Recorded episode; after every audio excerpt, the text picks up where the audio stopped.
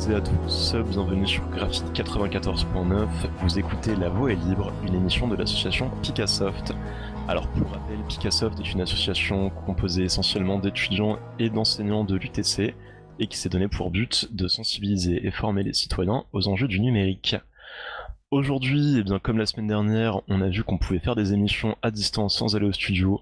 On va continuer, ça a l'air de bien marcher. Et on va rester sur euh, le thème du confinement et plus particulièrement de l'effondrement. On va parler aujourd'hui du numérique et l'effondrement. Pour cela, on va se baser sur la conférence numérique et effondrement qui a été donnée par Pig et G au JDLL en 2019. La vidéo est disponible sur Framatube en CC Bayassa, le lien sera dans la description de l'émission. Et pour cela, je suis en compagnie d'Audrey, Martin et Romain. Bonjour à vous. Salut Rémi. Salut Rémi. Salut. Eh bien, je crois que Romain va nous expliquer un peu ce que c'est l'effondrement. Tout à fait. Donc euh, l'effondrement, euh, c'est euh, le processus à l'issue duquel les besoins de base ne sont plus fournis à une majorité de la population par les services encadrés par la loi. Donc c'est un terme qui est apparu dans le rapport Middow dans les années 70 on peut euh, voir l'effondrement comme un ensemble de crises systémiques et interdépendantes, donc des crises climatiques, des crises sur les ressources naturelles, des crises sanitaires, économiques et politiques, ou encore des crises financières. Euh, et euh, on a notre système actuel qui est en fait assez peu résilient, hein, qui est assez fragile et, et, hyper tendu. Et dans ce système-là, tout est interdépendant, tout est intriqué. D'ailleurs, Rémi nous a trouvé un petit article dans le Monde diplomatique qui parle euh, des pandémies et de l'écologie. Et en gros, euh, la destruction des écosystèmes amène les animaux sauvages qui y vivent euh, qui sont potentiellement porteurs sains de maladies dangereuses pour l'homme, à venir sur le territoire de l'homme, puisque n'ont plus de territoire. Et donc on a l'apparition d'épidémies comme Ebola ou le, encore l'épidémie actuelle de Covid-19. donc Pig va nous, nous parler un peu de, de crise sanitaire dans euh, la conférence qu'il y a eu il y a un an. Et euh, il va nous parler un peu de, ce système peu résilient et, euh, interdépendant. le, véritable problème, selon moi, on enfin, c'est pas forcément le véritable, mais en tout cas c'est quelque chose dans, dans, les facteurs aggravants. Il y a le fait que ces crises sont systémiques et interdépendantes. Donc là, je prends un cas complètement au hasard, mais je, voudrais revenir sur, la question des crises sanitaires. Euh, on pourrait penser aujourd'hui qu'en 2019, euh, si jamais on devait avoir une crise type euh, Ebola ou H1N1 qui arrivait, qui survenait demain, on la traiterait beaucoup mieux qu'il y a 20 ans. si on prend ce, modèle à la fois systémique et interdépendant, ben c'est pas si sûr puisque euh, aujourd'hui on a une mobilité qui est beaucoup plus forte. Donc potentiellement, imaginez quelqu'un qui aurait, euh, euh, je sais pas, Ebola, qui arriverait en Europe. la mobilité étant beaucoup plus forte, puisqu'on est capable de prendre une voiture, un avion, un Uber. beaucoup plus facilement qu'il y a 20 ans, potentiellement on peut contaminer un certain nombre de personnes beaucoup plus vite. L'autre problème, c'est par exemple le système de santé euh, qui n'est pas allé en s'améliorant ces dernières années, c'est-à-dire qu'on a regroupé des gros centres de santé, euh, mais du coup les petits hôpitaux de campagne sont en train de fermer pour des raisons de rentabilité, et donc on a cette problématique du fait de dire bah oui mais si on met tous les gens qui sont malades au même endroit, euh, c'est pas dit que ça marche mieux, alors qu'il faudrait mieux réussir à euh, on va dire encadrer la diffusion d'une épidémie. Et donc toute cette interdépendance fait que on a rendu le système euh, extrêmement fragile et complètement hyper tendu. Euh, donc voilà, euh, on peut jouer avec une pastèque et des élastiques, mais en gros, on, voit bien une déformation du système à un moment donné, mais à un moment donné, juste ça pète. Et il est très très difficile de dire quand vous commencez à jouer à ce jeu-là, à savoir au bout de combien d'élastiques ça pète, au bout de combien de temps ça pète. Ça dépend des élastiques, ça dépend de combien vous en mettez, ça dépend du rythme auquel vous le mettez, ça dépend de la pastèque et en gros, paf, pastèque. Euh, voilà. Et quand même, comme on était au JDLL, j'ai mis une petite roulette russe euh, euh, version version code. Hein, voilà.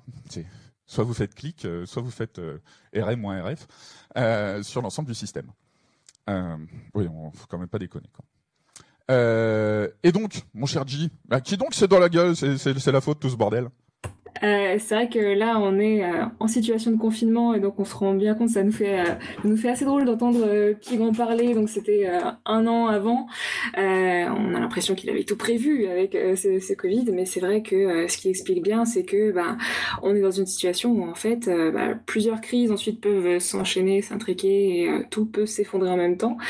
Et, et ensuite, il redonne la parole à à, à G euh, euh, pour que G puisse expliquer enfin euh, à quoi c'est dû tout ça, qu'est-ce qui tient le fait que on est justement soit dans un système super complexe dans lequel on comprend plus rien, à quoi c'est dû. Et, et G part sur le modèle économique marchand capitaliste etc et puis il fait un lien aussi enfin il fait un lien après avec le capitalisme de surveillance et, et l'effondrement. Alors Rémi t'as suivi t'as vu ce, ce lien et est-ce est-ce qu'on peut continuer avec le capitalisme à fond avec, la surveillance ou, euh, ou est-ce que c'est encore pire?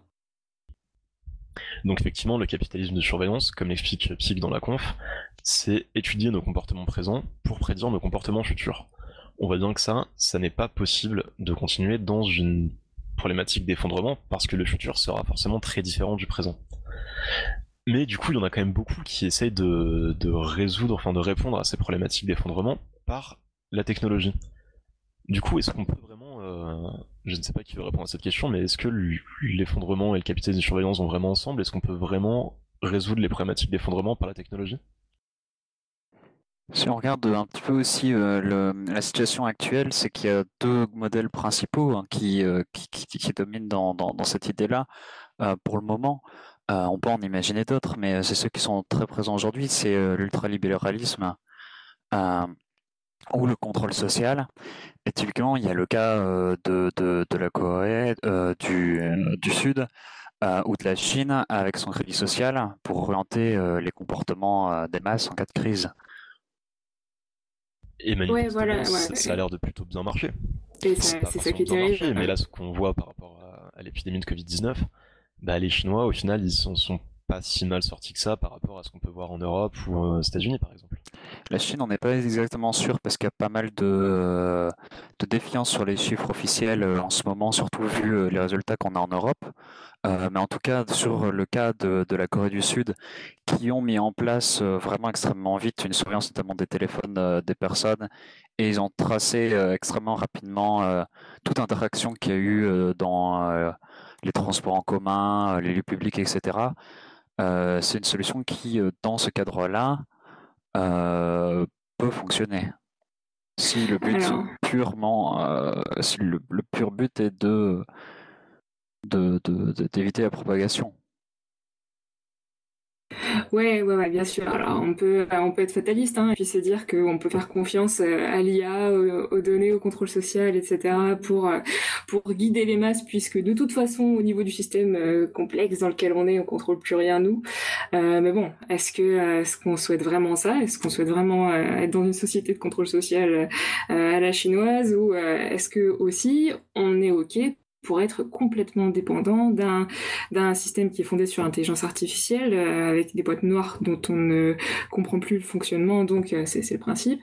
Euh, en quoi c'est dangereux? En quoi le, en quoi le fait d'être encore une fois dépendant de ça euh, nous fragilise encore plus? Ça je crois que Pig donc repart sur cette idée. Il prend l'exemple de, de la détection des cancers du sein. Alors c'est autre chose mais c'est enfin je vais me taire et on va peut-être passer l'extrait, ça va être plus clair. Mais Donc typiquement, euh, ce capitalisme de surveillance, en quoi est-ce qu'il, pour moi, euh, fragilise, à, la fois accélère, mais fragilise les systèmes? Donc j'ai pris deux, trois exemples. Euh, typiquement, les algos de recommandation de YouTube. Vous me dire quelle, euh, quelle relation avec euh, avec l'effondrement. Bah, les algos de recommandation de YouTube étant euh, YouTube appartenant à Google, Google appartenant à Alphabet, YouTube à un moment donné doit satisfaire les actionnaires de Google. Donc ça veut dire qu'il faut qu'ils vendent de la publicité, il faut qu'ils fassent rentrer du cash tout simplement. Et pour faire rentrer ce cash, ben il faut mettre de la pub. Pour mettre de la pub, il faut que les gens la regardent. Pour que les gens la regardent, il faut qu'ils aient des contenus qui euh, fasse qu'ils vont regarder cette vidéo. Et c'est pour ça, entre autres, donc euh, moi j'avais déjà discuté avec euh, un, un, Guillaume Chalot qui est un ancien développeur et un ancien, enfin oui développeur chez YouTube qui a travaillé sur l'algorithme de recommandation et qui aujourd'hui dénonce son propre travail entre guillemets, sur lequel l'algo de YouTube va nécessairement vous envoyer vers des vidéos qui vont être celles qui vont vous faire rester. Alors au début, euh, ça peut être des vidéos de chatons, c'est sympathique, mais assez vite, vous tombez sur une vidéo de Soral. Euh, et, euh, c'est fait pour ça. Ça ne veut pas dire que, soyons très clairs, je ne pense pas que Google ait conçu son algorithme pour vous dire, on va renvoyer vers des vidéos d'extrême droite. Par contre, ils ont constaté, encore une fois par cette boucle de rétroaction, que si on montait des vidéos, si on montrait des vidéos courtes, euh, je sais pas, de, typiquement extrémistes, bah les gens restaient et regardaient et se disaient oh là là c'est pas possible. Et du coup, on pouvait caler de la pub entre temps et euh, ça permettait à YouTube de gagner de l'argent, à Google de gagner de l'argent, à Alphabet de gagner de l'argent et donc aux actionnaires d'Alphabet de gagner de l'argent.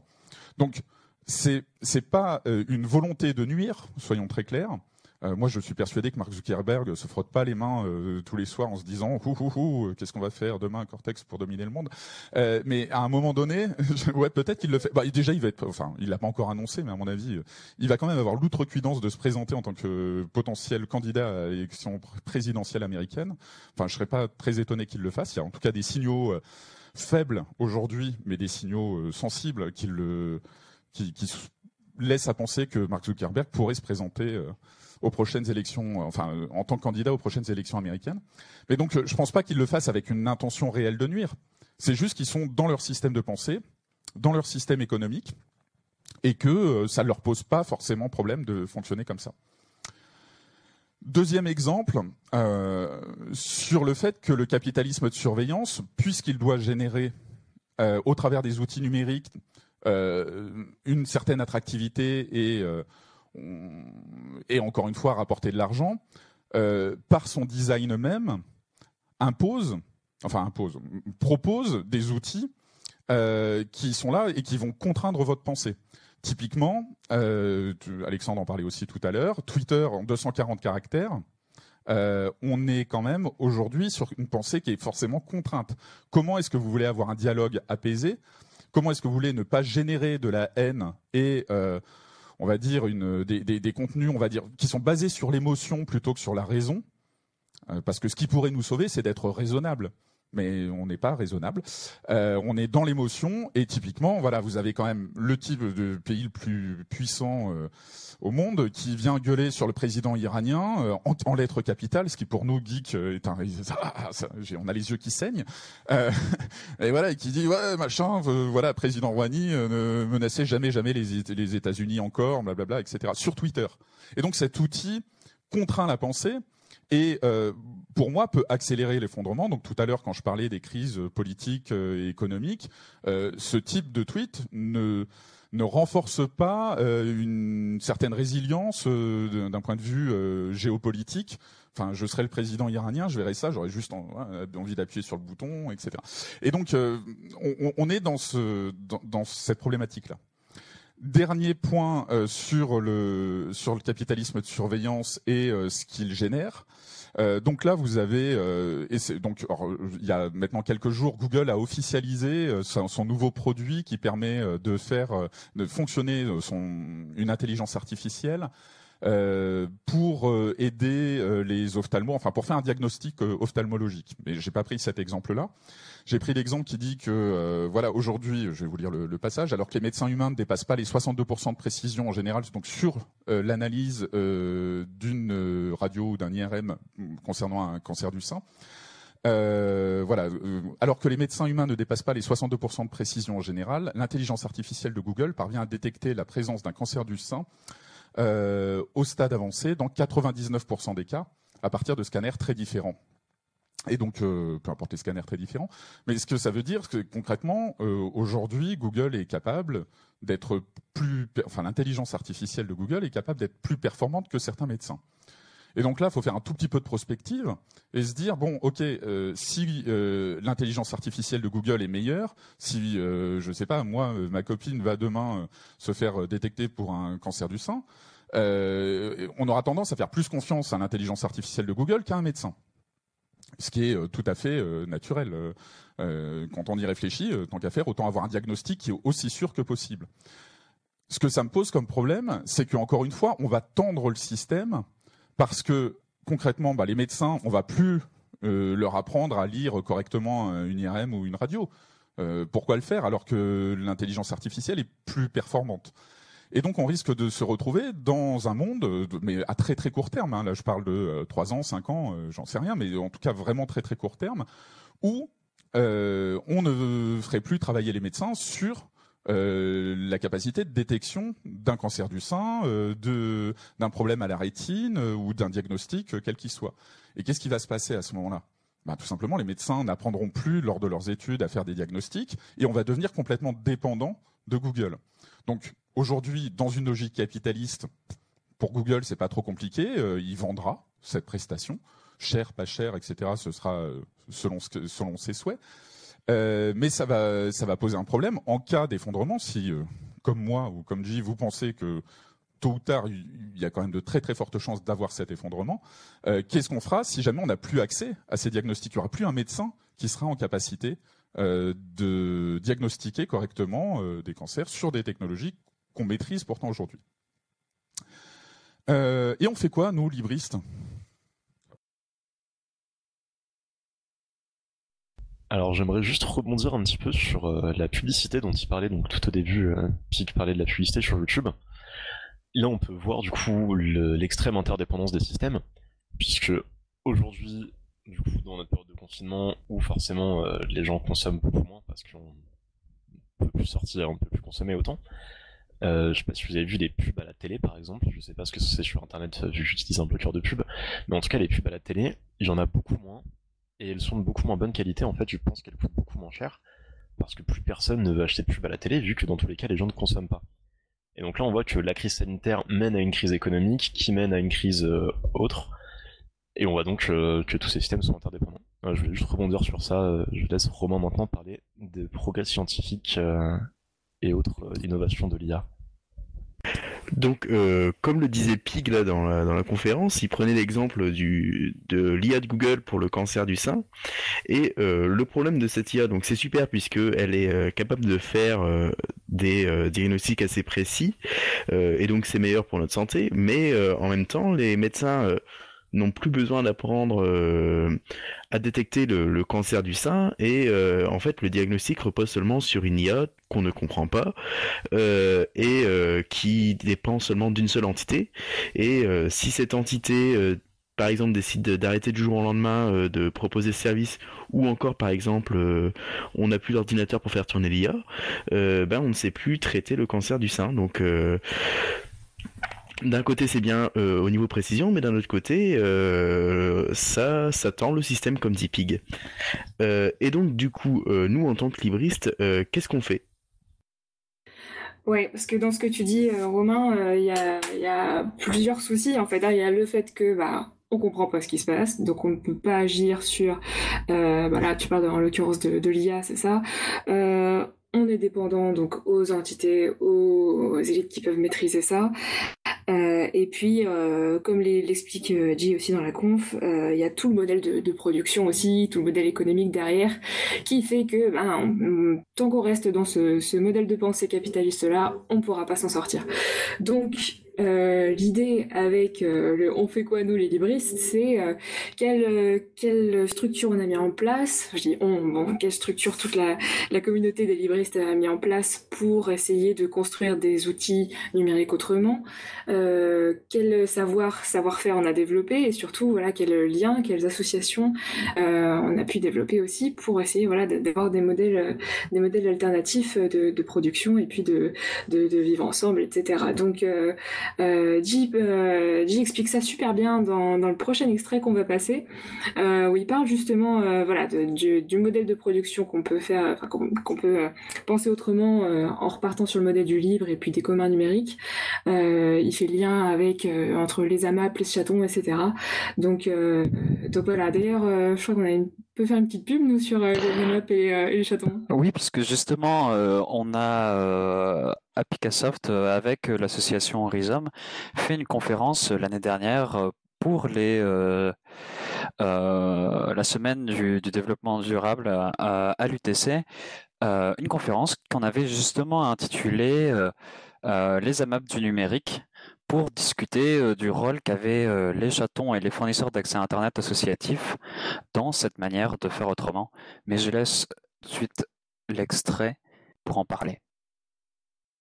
En fait, ce qu'on fait, c'est d'apprendre à, vivre dans une société différente de celle-ci. Euh, c'est-à-dire que quand on développe un logiciel libre, on n'est pas dans une logique où je développe un produit pour créer un besoin que, quelqu'un euh, va, pouvoir combler et me rémunérer pour et créer comme ça une, une relation de, de, client et, euh, et de, de, producteur. On est dans une, juste dans une collaboration où bah, on cherche de quoi on a besoin, comment on le règle et, euh, comment on se base sur ce qui existe déjà aussi. Ce qui fait que bah, quelque chose qu'on pourrait typiquement pas faire. Euh, bah, on a pas mal de boîtes aujourd'hui qui réinventent la roue juste parce que bah, on, partage pas les connaissances. Je une boîte qui a une avance technologique s'en sert pour faire du profit. Elle ne la partage pas avec une autre boîte pour que tout le monde avance au même, au même rythme. Sinon, ça, casse complètement l'effet de compétition. Donc, tout ça, c'est euh, des autres façons de penser. On, a pas mal associé quand on parlait de, des googlisons Internet euh, et les chatons. Donc, euh, vous connaissez sans doute ça si vous suivez les conférences de Pierre-Yves. donc, des hébergeurs, en gros, décentralisés. on associait ça aux AMAP du logiciel. et les AMAP, typiquement, c'est quelque chose que moi, je considère. Alors ça, les AMAP, quand on en parle, ça fait toujours un peu gentil, bobo, écolo. Voilà, c'est c'est pas très très, euh, ça fait peur à personne. C'est joli. Moi, je trouve que c'est un des un des euh, comment dire, une des organisations les plus pas anticapitalistes, mais en tout cas ouais dissidentes, on va dire, qui existent. Parce qu'en fait, une AMAP, la façon dont ça fonctionne, c'est que vous allez donner, vous allez passer un contrat avec un producteur et puis euh, le contrat dit que bah, par exemple pendant un an vous allez lui payer euh, une somme par semaine et qu'en échange il vous filera un papier par semaine. Bah, ça euh, c'est un, terme qui fait hurler les, les ultralibéraux, mais ça s'appelle une économie planifiée. c'est une économie planifiée à l'échelle locale, mais en gros vous n'êtes pas dans une relation où je vais au supermarché, ça dégueule de marchandises. Du coup, je peux choisir absolument tout ce que je veux, on s'en fout, et puis on en jettera 30% à la fin parce qu'on on a besoin qu'il y ait un surplus pour que bah, le client soit content parce que le client est roi. Là, on est, bah, on va organiser la production de telle sorte que le producteur produise ce qu'il faut pour nourrir les gens euh, qui sont dans la map. Et en échange, il aura un salaire qui, lui, lui permet de vivre, et il le sait avant de, produire, ce qui euh, procure aussi une certaine sécurité. Et ça, en fait, c'est une façon de penser qui est fondamentalement euh, dissidente par rapport bah, au système capitaliste actuel. Quoi.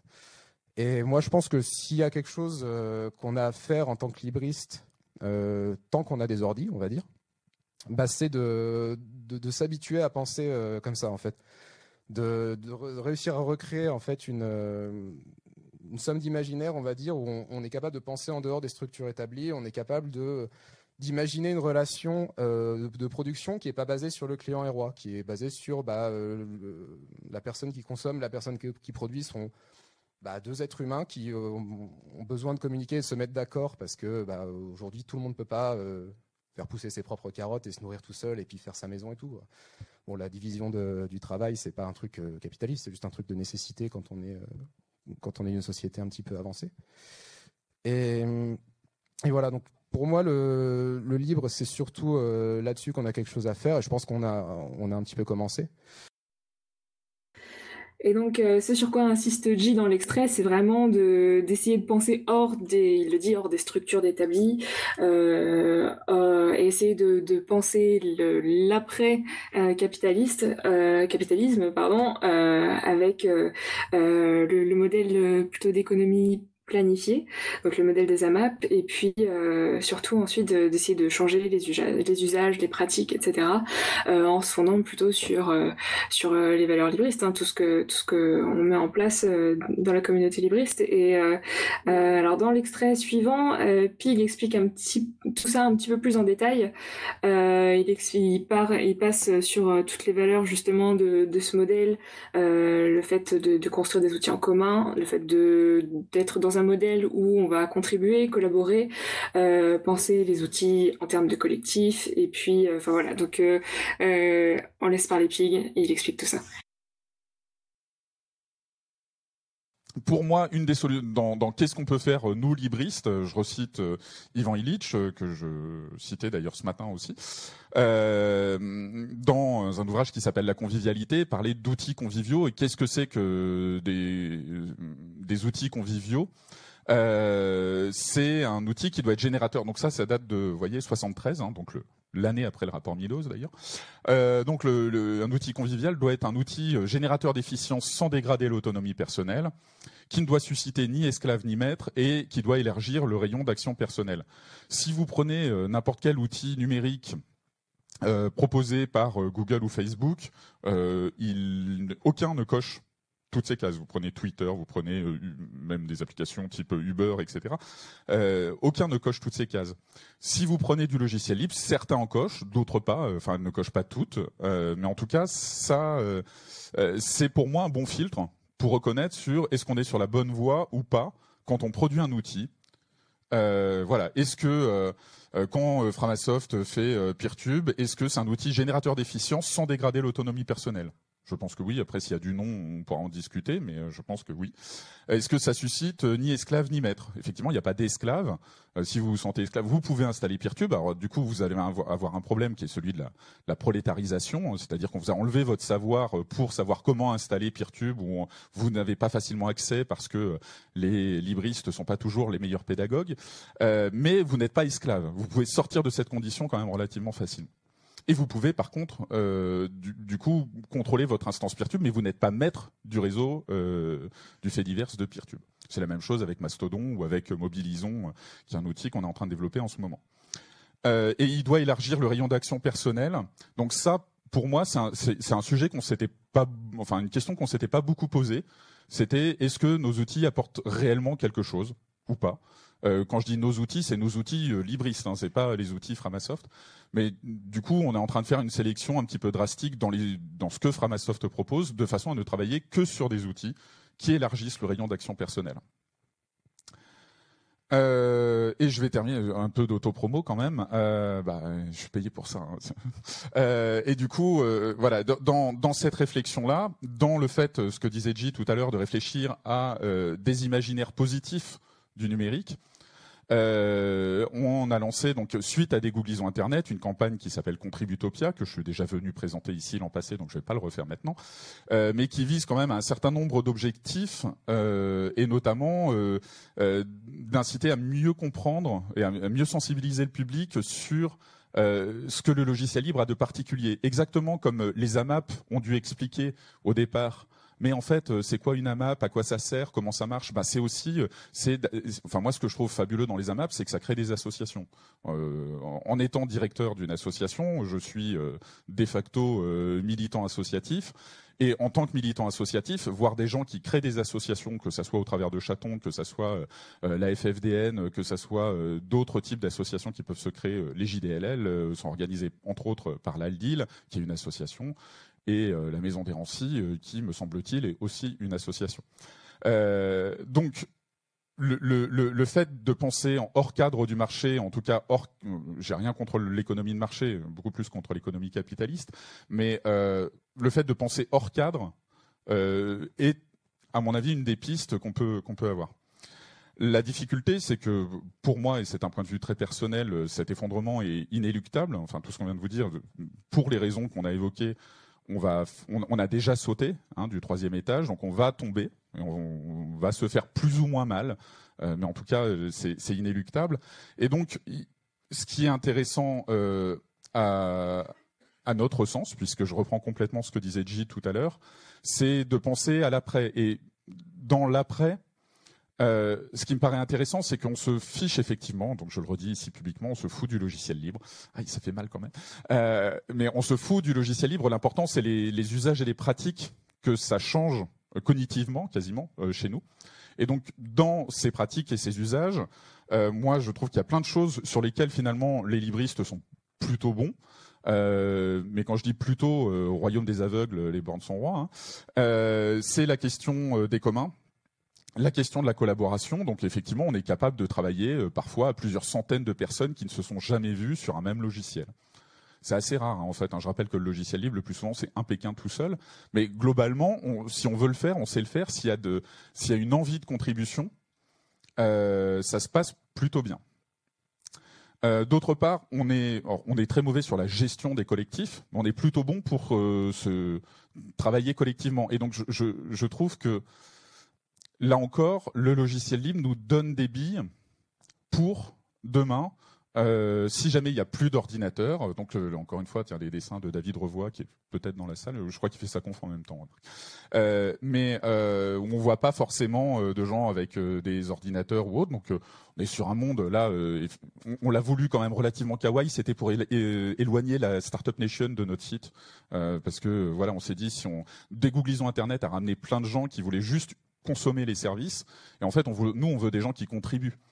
Euh, au service. Donc, euh, ce que vous êtes euh, sans doute pour la plupart dans la salle, des contributeurs et des contributrices au libre en général. mais la, problématique, c'est que vis-à-vis de l'extérieur, les gens venaient consommer du Framadat, du Framapad et du Framaform exactement comme ils consomment du Google Form, du Google Agenda, etc. Et donc cette, notion de se dire, ben, on se rassemble et finalement on fait des choses à une échelle qui est tout à fait raisonnable et où on ne vise pas la croissance, on se l'est appliqué à nous-mêmes. Notamment, on a décidé d'arrêter la croissance de Framasoft. J'en ai parlé euh, à différentes occasions. Mais donc, ça veut dire que nous, on a décidé d'arrêter de grossir alors moi, pas forcément, ça va dépendre de ce que je mange. Euh, mais, euh, mais, mais globalement, cette idée, elle est, elle, est, elle est vraiment là de se dire, euh, si on continue comme ça, si tous les gens continuent à nous pousser à faire plus, etc., on va rentrer dans un système qui sera pas celui du capitalisme, mais on va rentrer dans un système où on maintient la consommation. Et je trouvais que ce que disait Alexandre Monin dans la conf d'avant était très juste, c'est-à-dire que finalement, il peut y avoir un effet rebond où même si vous pensez économiser, donc en allant sur Framasoft, vous pensez faire mieux, vous renforcez le pouvoir de Framasoft qui, euh, du coup, euh, devient un élément de fragilisation et de tension dans un système qui est amené à s'effondrer. Et le jour où il s'effondrera, ben on sera, il vaut mieux avoir des chatons qu'avoir un Framasoft. Euh, L'autre point qui est très personnel, c'est que je pense que dans ce qui peut nous sauver, il y a la question de la culture. J'ai mis un grand C, je le pense euh, plutôt avec un petit C, mais euh, euh, la question de, savoir partager nos connaissances euh, et de les valoriser. Et le dernier point, c'est celui de la confiance, où on est pour l'instant pas bon en tant que libriste sur comment est-ce qu'on donne confiance en nos outils, comment est-ce qu'on donne confiance dans les personnes qui vont les utiliser. Et euh, voilà, ce sera un sujet sans doute à travailler parce que entre libristes, il euh, n'y a pas de souci, on a confiance entre nous, mais vis-à-vis de l'extérieur, enfin moi tous les jours, je suis sollicité par euh, des gens qui viennent me dire ah oui, mais ce serait vachement bien. on vient de monter une association, je sais pas qui est une bagagerie sociale. et ben on, voilà, on, a besoin de gérer des fichiers, on a besoin de gérer un agenda, etc. Et nous, on leur dit, bah non, Framadrive est fermé. Mais vers quoi est-ce qu'on les renvoie? Comment est-ce qu'on les renvoie? Donc c'est entre autres le projet chaton, mais aujourd'hui ces gens-là ne connaissent pas les chatons et donc il faut leur donner confiance dans les chatons. Et donc là aussi, pour moi, dans un monde post-effondrement, un monde où même où il n'y aurait pas d'ordinateur, le fait d'avoir travaillé cette question de la confiance et de ne pas juste l'attendre comme euh, on attendrait El Leader Maximo, euh, mais plutôt comme euh, on va aller rencontrer les gens, on va se parler, on va boire des coups ensemble, euh, et une solution de euh, pouvoir mieux rebondir après l'effondrement. Bah, du coup, oui, la, conclusion, ça c'est ce que j'avais mis à la fin de mon article qui était un peu déprimant aussi sur, euh, l'effondrement. Bah, en gros, c'est tout ce qu'on a dit. Donc, hum, les valeurs en fait qui sont véhiculées par le capitalisme fonctionnent bien dans un, univers d'abondance, c'est-à-dire euh, ce que disait Pierre-Yves quand on considère que les matières premières sont gratuites et infinies. Dans ce cas-là, la compétition à tous les étages, ça marche bien. Enfin, en tout cas, ça marche bien pour ceux qui gagnent. Euh, dans une société euh, de la hum, rareté, pardon, eh ben, ce sera probablement plus l'entraide qui marchera mieux. Donc il y a, bon, il y a des théoriciens euh, qui ont étudié le sujet, que, comment ça se passe. On a toujours une vision apocalyptique en fait des, des mondes où, voilà où vous avez un effondrement des services publics, un effondrement de l'État, ce genre de choses. C'est pas forcément le cas. Il faut, il faut en tout cas garder espoir que ce soit pas le cas. Mais le mec tout seul dans son bunker avec son fusil, à la rigueur, c'est une cible, quoi, parce qu'on sait qu'il a des réserves en dessous. Euh, des gens qui euh, juste bah, essayent de survivre en se serrant les coudes, en recréant un semblant de communauté euh, localement, bah, c'est probablement ceux qui, à mon sens, en tout cas, auront les meilleures chances de, s'en sortir. Et d'autant plus aussi que moi, personnellement, m'en sortir tout seul avec un fusil dans le bunker, franchement, ça m'intéresse pas. si, je veux m'en sortir, c'est pour vivre des trucs avec des gens. Donc voilà, s'il y a un truc qu'on peut apprendre en tant que libriste et qu'on peut essayer d'apprendre, enfin d'apprendre entre nous et puis d'intégrer le plus de choses là-dedans, bah, c'est les valeurs d'entraide, c'est les valeurs de, contribution et de, voir comment ben, quel que soit le contexte, parce qu'on ne sait pas comment ça va tourner, mais de savoir comment est-ce qu'on va réussir à s'en sortir. Quoi. Voilà. Eh ben merci J, je pense qu'il a résumé tout ce que j'avais à dire. Ouais, ouais, et il termine sur, euh, sur l'idée de dire que euh, le plus important c'est que qu'on fasse euh, ensemble, hein, que Pig qui parlait aussi de la création d'associations, le fait que c'était ça le plus important dans les logiciels libres. Rémi, tu disais ouais, aussi, c'est ça, le, le, logiciel libre en fait. c'est pas ce qui est le plus important. Le plus important, c'est toutes les communautés autour, le fait qu'on crée des communs, etc. Et, et Pig insiste dans cet extrait sur sur les euh, chatons, sur la structure des chatons. Et puis, euh, et puis on peut même faire le lien avec euh, justement ce que permettent les structures comme les chatons, les FFDN, etc. Martin, tu connais un petit peu plus que nous sur les FFDN. Est-ce que tu, tu, veux nous expliquer un peu comment ça marche justement, puis ce que ça permet de faire? Parce qu'on l'a pas dit, mais en fait Martin, il, il est pas vraiment à Picassoft, hein, il est surtout chez Rhizome, et il connaît beaucoup plus la FFDN que nous. Et du coup, euh, donc là, il prend justement l'exemple euh, dans, la conférence voilà, de, des chatons et de la FFDN. La FFDN, euh, c'est une structure un peu vide, hein, puisqu'en fait, la FFDN est surtout composée des fournisseurs d'accès à Internet associatifs qui la composent. Euh, alors, je vais faire un point hyper rapide sur euh, ce que c'est un fournisseur d'accès Internet associatif, mais euh, le principe est assez simple, c'est que chez vous, vous avez tous en général une box d'un gros FAI qui s'appelle Orange, Bouygues, SFR ou Free. Bah, les FAI associatifs, font la même chose, mais en ayant d'autres visions, notamment de respect des vies privées. des utilisateurs, c'est aussi des structures dans lesquelles vous avez la parole, puisque pour pouvoir avoir un accès, vous êtes membre, euh, etc. Donc il y en a un à Compiègne, hein, si on prend ça, qui s'appelle Rhizome, justement. Euh, mais il y en a une trentaine partout en France, à des stades plus ou moins avancés, qui proposent plus ou moins de services, un petit peu comme le font les chatons, en fait, en tant qu'hébergeurs. Ils, ils sont à des stades plus ou moins avancés, proposent plus ou moins de services. Voilà. Bah, moi, j'aimerais juste rappeler les cinq points sur lesquels Pig insistait, du coup, qui, font totalement écho avec les chatons et la FFDN, c'est l'idée de commun, de collaboration, de collectif, de culture et de confiance. Et c'est effectivement avec ces cinq points-là euh, qu'on va pouvoir avancer et que bah, peu importe le système, peu importe l'effondrement, si on a ça, alors on va pouvoir se démerder, on va pouvoir sortir, euh, on va pouvoir continuer à avancer. Ouais, ouais, c'est ça. Si on refait le lien avec euh, tout le, début de la conf où euh, ils expliquent que voilà le, problème qu'on a, c'est que euh, on est dans un système complexe où tout est intriqué, on comprend pas ce qui se passe, on dépend de quelques acteurs, etc. Si à l'inverse, on est dans ce modèle de contribution où plusieurs structures qui sont dans un fonctionnement décentralisé ont chacune leur spécialité, mais arrivent à collaborer entre elles et puis à apprendre l'une de l'autre après, c'est comme ça en effet qu'on peut s'en sortir. Et, euh, euh, alors à la toute fin de la conférence, euh, donc ils se sont laissé un grand temps pour les questions, ça c'était assez sympa. Et, et je crois un monsieur pose la question justement de savoir, bon ok, là on parle des logiciels libres et tout, mais est-ce que dans ces temps d'effondrement, il serait pas plus plus utile d'apprendre à, réparer mon vélo quoi. Et, euh, Pig lui répond une réponse, euh, enfin lui répond quelque chose de, très très juste sur le fait qu'il n'y a pas de hiérarchie de, des savoirs, des, savoir-faire à, à, en place puisque euh, l'important c'est de savoir faire ensemble. on lance ces derniers extraits pour ça? En fait, personne ne sait quelle sera la forme de l'effondrement. Et euh, peut-être qu'effectivement, savoir réparer son vélo, ce sera utile. Peut-être que de savoir euh, débugger un logiciel que tu feras tourner en local sans Internet euh, et qui sera en capacité euh, pourtant euh, d'aider la communauté sera aussi utile. Donc, c'est un truc très important. Peut-être que alors moi, normalement, c'est censé être ma dernière conf au, au JDLL. ça fait 11 ans hein, que je viens sur cette scène. Peut-être laisser la place à d'autres maintenant.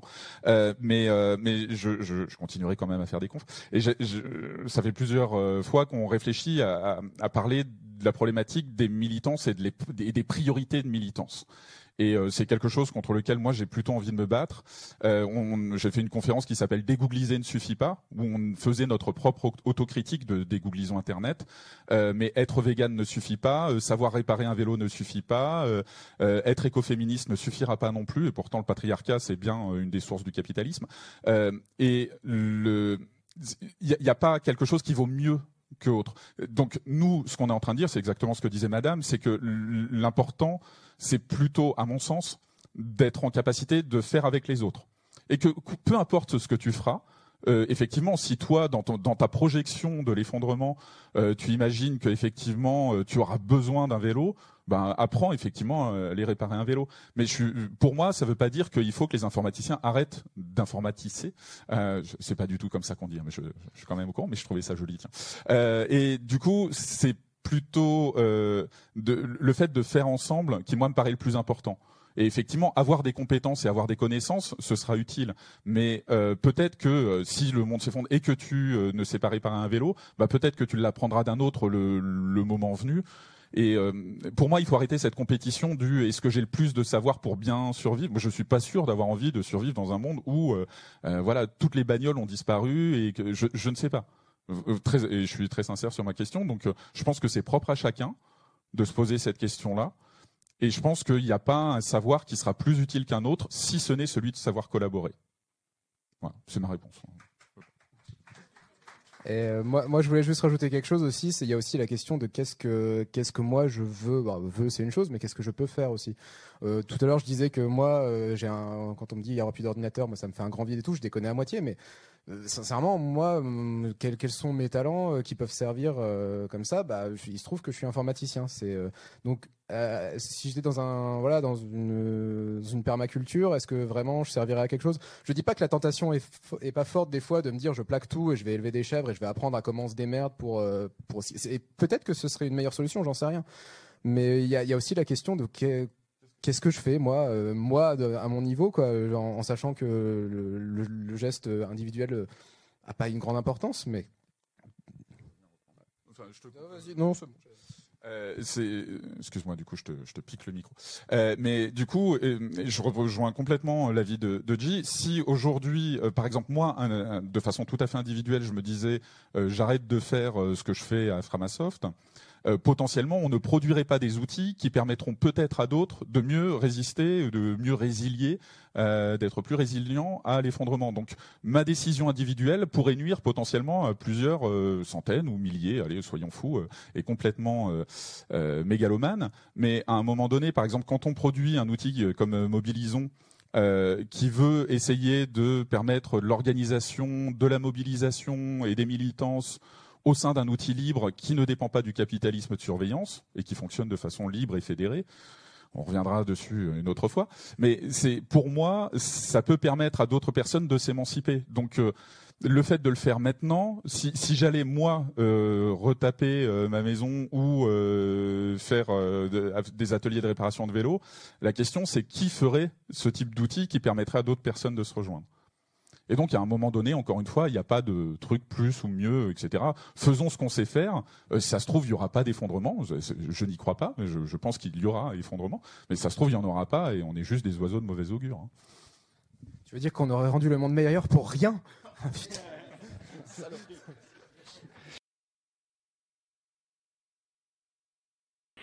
Euh, donc oui, dans cet extrait, euh, Pig euh, nous dit que il n'y a pas de, savoir-faire qui est plus important qu'un autre, qu'on peut pas de toute façon savoir de quel savoir savoir-faire nous aurons besoin et que il n'y aura pas qu'un seul savoir utile.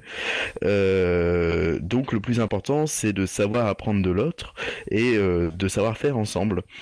Euh, et pour ça, le logiciel libre est le champion dans son domaine, puisque le mode de fonctionnement, c'est la contribution aux outils en les gérant comme des communs. Donc on ne contribue pas, par exemple, pas que pour du code, mais euh, pour de la documentation, euh, pour de la communication, pour de la traduction, pour de l'accompagnement et pour plein d'autres choses. Euh, Et le problème du système actuel et, des crises qui vont avec, c'est que en fait tout est intriqué et on ne comprend plus rien, donc on ne peut plus agir sur le système. Donc la solution pourrait être de décentraliser et de reprendre le contrôle, c'est-à-dire le savoir et la compréhension à plus petite échelle de réseaux et d'associations pourrait permettre d'avancer. Rémi, je te laisse peut-être la main pour, pour parler de la situation actuelle.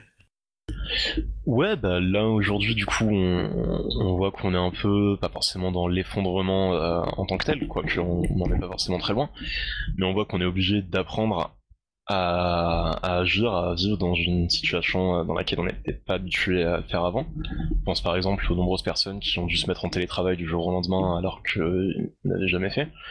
Et où là, ben, on est obligé d'apprendre de nouveaux outils, on est obligé de mettre en place de nouveaux outils. Et on voit par exemple euh, un moment qui disait, je sais plus si c'est dans cet extrait-là ou un extrait précédent, euh, mieux vaut plusieurs chatons qu'un Framasoft. Bah oui, effectivement, on a vu Framatalk par exemple, donc qui est la solution de, de visioconférence qui est mise en place par euh, Framasoft. Bah, dès le début, elle a été totalement surchargée et n'a pas pu n'a pas pu tourner bien comme il faut. Du coup, ce qui s'est passé, c'est que de nombreux chatons et d'autres ont mis ce logiciel à disposition. Le logiciel s'appelle JitSimit, l'ont mis à disposition tous ne savaient pas le faire, mais tout le monde a appris à le faire. Et du coup, on a appris à mettre en place ce logiciel, à faire de la documentation, à faire des textes, des tests, à expliquer aux utilisateurs comment l'utiliser. Et ça, c'est que l'exemple du logiciel libre, mais on peut le voir aussi bah, dans un petit peu tous les domaines. On est obligé là tous en ce moment aujourd'hui d'apprendre à faire différemment que ce dont on faisait habituellement.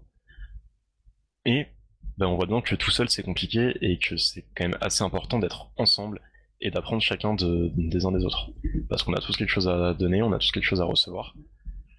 Et donc je pense que ça c'est le voilà la chose à retenir, c'est que le plus important ouais, c'est d'apprendre à collaborer, à faire ensemble, à apprendre de l'autre, à apprendre à l'autre. Et, et puis voilà, c'est un petit peu tout ce que je voulais dire. Euh, ouais, ce que tu disais Rémi, euh, c'est tout bien résumé. Et, euh, l'idée, c'est ça, c'est de dire que ben, bah, il faut qu'on passe euh, d'une société de consommation à une société plutôt de, de l'effort et de la contribution, parce que ben, là, c'est un petit peu brutal même ce qui nous est arrivé là avec euh, le, ces confinements forcés. Mais comme tu dis, ça nous a forcé à, apprendre rapidement de nouvelles choses et puis à, s'organiser autrement. Et, et tout l'intérêt, c'est ça, c'est de dire que bon, bah, tant qu'on le peut, eh bien, il faut qu'on prenne soin des structures euh, locale et puis qu'on peut maîtriser pour que euh, quand, quand ça pète euh, sur les, structures qu'on était habitué à utiliser et puis desquelles on était dépendant, eh bien on, puisse avoir des alternatives et on puisse se retourner sur autre chose quoi. Donc voilà, c'est tout le principe de, l'autonomie, de la résilience et puis ça fait des liens après avec l'archipélisation dont on parlait une autre fois, le fait de dire qu'il faut qu'on ait des, structures décentralisées pour, voilà, pour, pour ne pas dépendre d'un seul type, ce type d'acteurs. Et puis, euh, et puis enfin, euh, l'idée du, des associations, du lien social, le fait d'apprendre à faire ensemble, etc. C'est euh, c'est ce sur quoi Pig insistait vraiment à, la fin de la conf. et bien voilà, je crois qu'on a fait on a fait le tour à peu près. Est-ce que vous voulez rajouter quelque chose ou, on se lance dans le quiz? Je pense que Roman, tu peux lancer le quiz.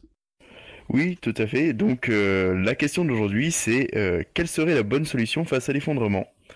Euh, donc, est-ce que vous pensez que c'est mettre plein de technologies à base d'intelligence artificielle et géré par une poignée d'entités super puissantes? Ou ce serait plutôt d'apprendre à piller des commerces et à démarrer une voiture sans, sans avoir les clés? Ou encore apprendre à communiquer et à travailler ensemble sur des communs? Ou enfin, euh, d'aller sur Mars parce que de toute façon, la Terre est perdue? Moi, je pense que c'est la dernière. Je pense aussi. Ah, taille pas facile aujourd'hui. De toute façon, euh, la 2, je sais déjà la faire. Mais vous connaîtrez la réponse de toute façon après la magnifique musique qui a été choisie cette semaine, qui est Knowledge is the Power de Stefan Kartenberg, qui est en licence CC by NC. Qu'est-ce qui peut nous en parler un peu de cette magnifique musique? Eh bien, écoute, euh, cette semaine, euh, c'est du reggae. C'est vrai que je crois qu'on n'a pas encore mis de reggae sur, sur la voie libre. Bien, on écoute ça. Change, hein.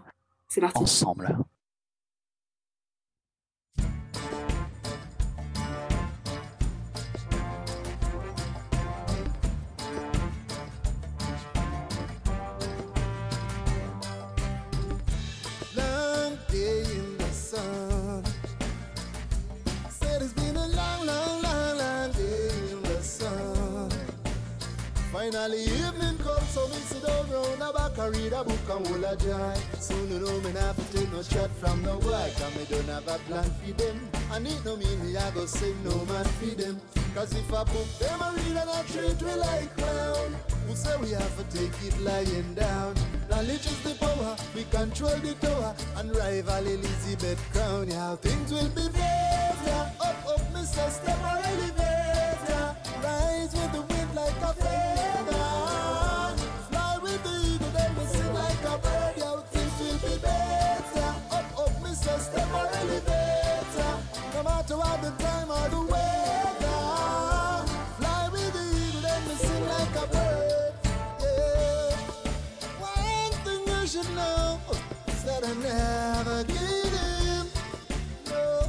I never give in. And I will always grow as long as I'm living. I'm living. Oh yeah. Now if in the way, we slap him with a book, you see gloom and dismay. We slap him with a book, same way. We slap him with a book, determination on display. Things will be better. Up, up, Mr. Step or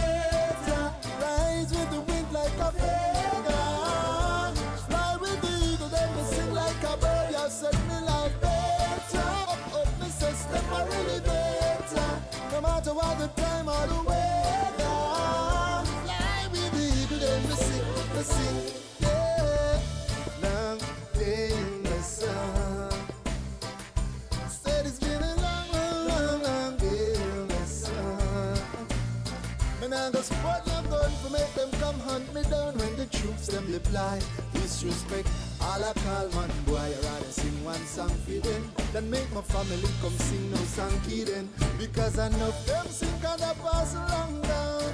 That's when you got to take it lying down. But knowledge is the power, you control the tower. So don't make them catch you spellbound, cause things will be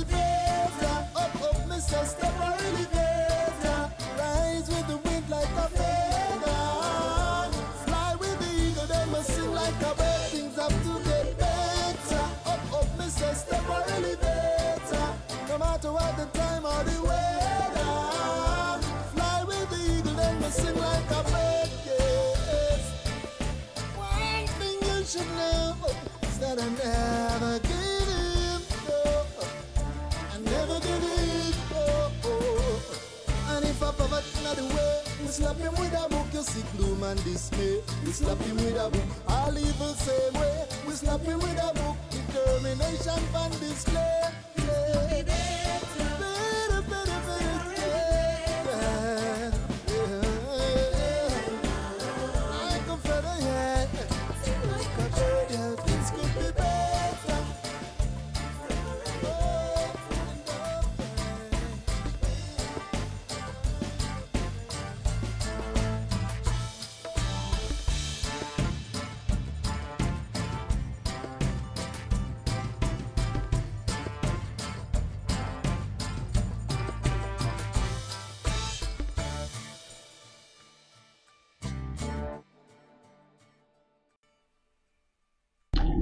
Et nous voilà de retour, c'était Knowledge is the Power de Stefan Kartenberg.